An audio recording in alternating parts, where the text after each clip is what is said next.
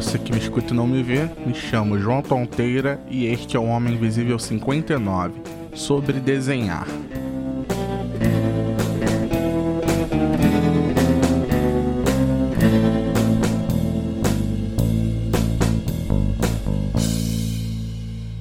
Quando pequeno, desenhar era uma das coisas que eu mais gostava de fazer, estando em casa ou na escola. Sempre que eu tinha a possibilidade em um papel com espaço, eu fazia alguns rabiscos. No começo, desenhava mais carros, aquele básico daquele carro quadrado.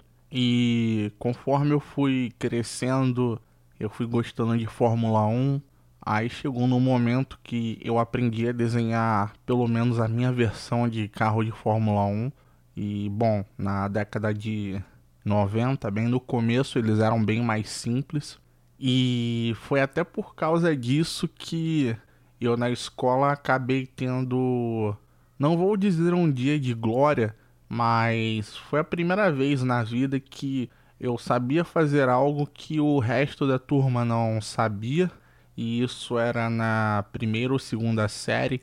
E a gente tinha um caderno com folhas brancas e tinha um dia no mês ou na semana que a professora falava algum tema e a turma toda desenhava. E chegou dessa vez sobre desenhar um carro de Fórmula 1. E geralmente algum aluno ia no quadro desenhar como seria e dessa vez fui eu, fui lá no quadro, desenhei o meu carro do jeito que eu sabia fazer. E eu desenhava ele olhando de lado, então era algo bem simples que eu achava. E foi um dia que eu me senti um máximo, pois só eu sabia fazer isso. Depois metade da turma copiou, outra parte resolveu fazer do próprio jeito. E, por incrível que pareça, mesmo com crianças, algumas vezes elas são más e ainda teve gente querendo criticar o meu carro, sendo que só eu sabia fazer e essa outra criança não sabia nem desenhar direito. Mas depois disso passou, eu continuei fazendo meus desenhos. Outra coisa que acabou mudando um pouco o que eu gostava de desenhar foi quando eu comecei a assistir animes na manchete. E quando eu comecei a assistir Cavaleiros do Zodíaco foi algo que teve bastante impacto comigo e eu queria desenhar isso.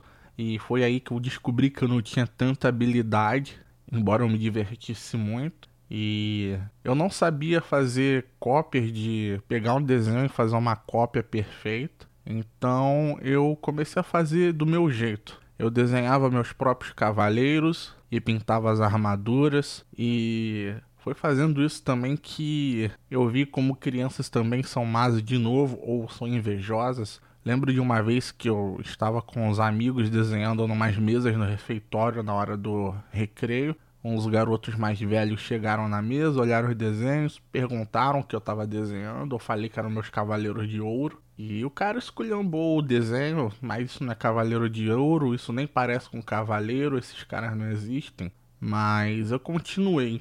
E até o meado da adolescência eu ainda desenhava bastante, tentava fazer minhas coisas. Mas depois disso eu perdi um pouco o interesse por desenho depois que eu comecei a me interessar por música. E aí eu deixei de lado isso durante um bom tempo. E só uns anos atrás que eu comecei a tentar fazer um, uns desenhos no meu tempo ocioso no trabalho, que às vezes eu colocava até no Instagram, tentando fazer algum tipo de sátira, uma combinação engraçadinha, mas desenhos que serão quase de palito, mas eles não são de palito, são corpos com cabeça, pescoço, tronco, braço, perna, mas eles não têm feições. Então não é homem nem mulher, não tem rosto, eu tenho pensado ultimamente em desenhar as capas dos episódios do Homem Invisível para ter algo mais original e não precisar catar imagem na internet.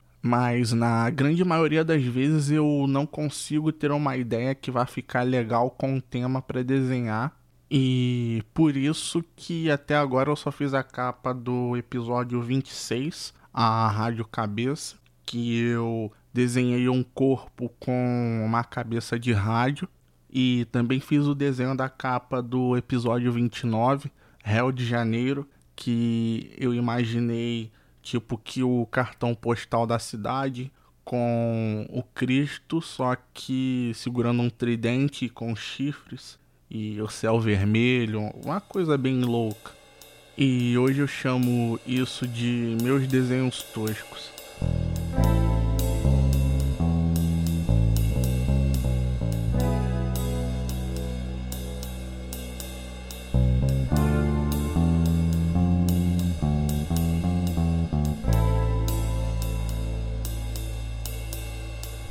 Esse é o fim do episódio. Obrigado por me escutar. Você encontra o Homem Invisível no Twitter e no Instagram em @castinvisível. Você escuta os episódios em megafono.host barra podcast barra Homem Invisível no agregador de sua preferência e no Spotify. Que você tenha uma ótima semana e um abraço.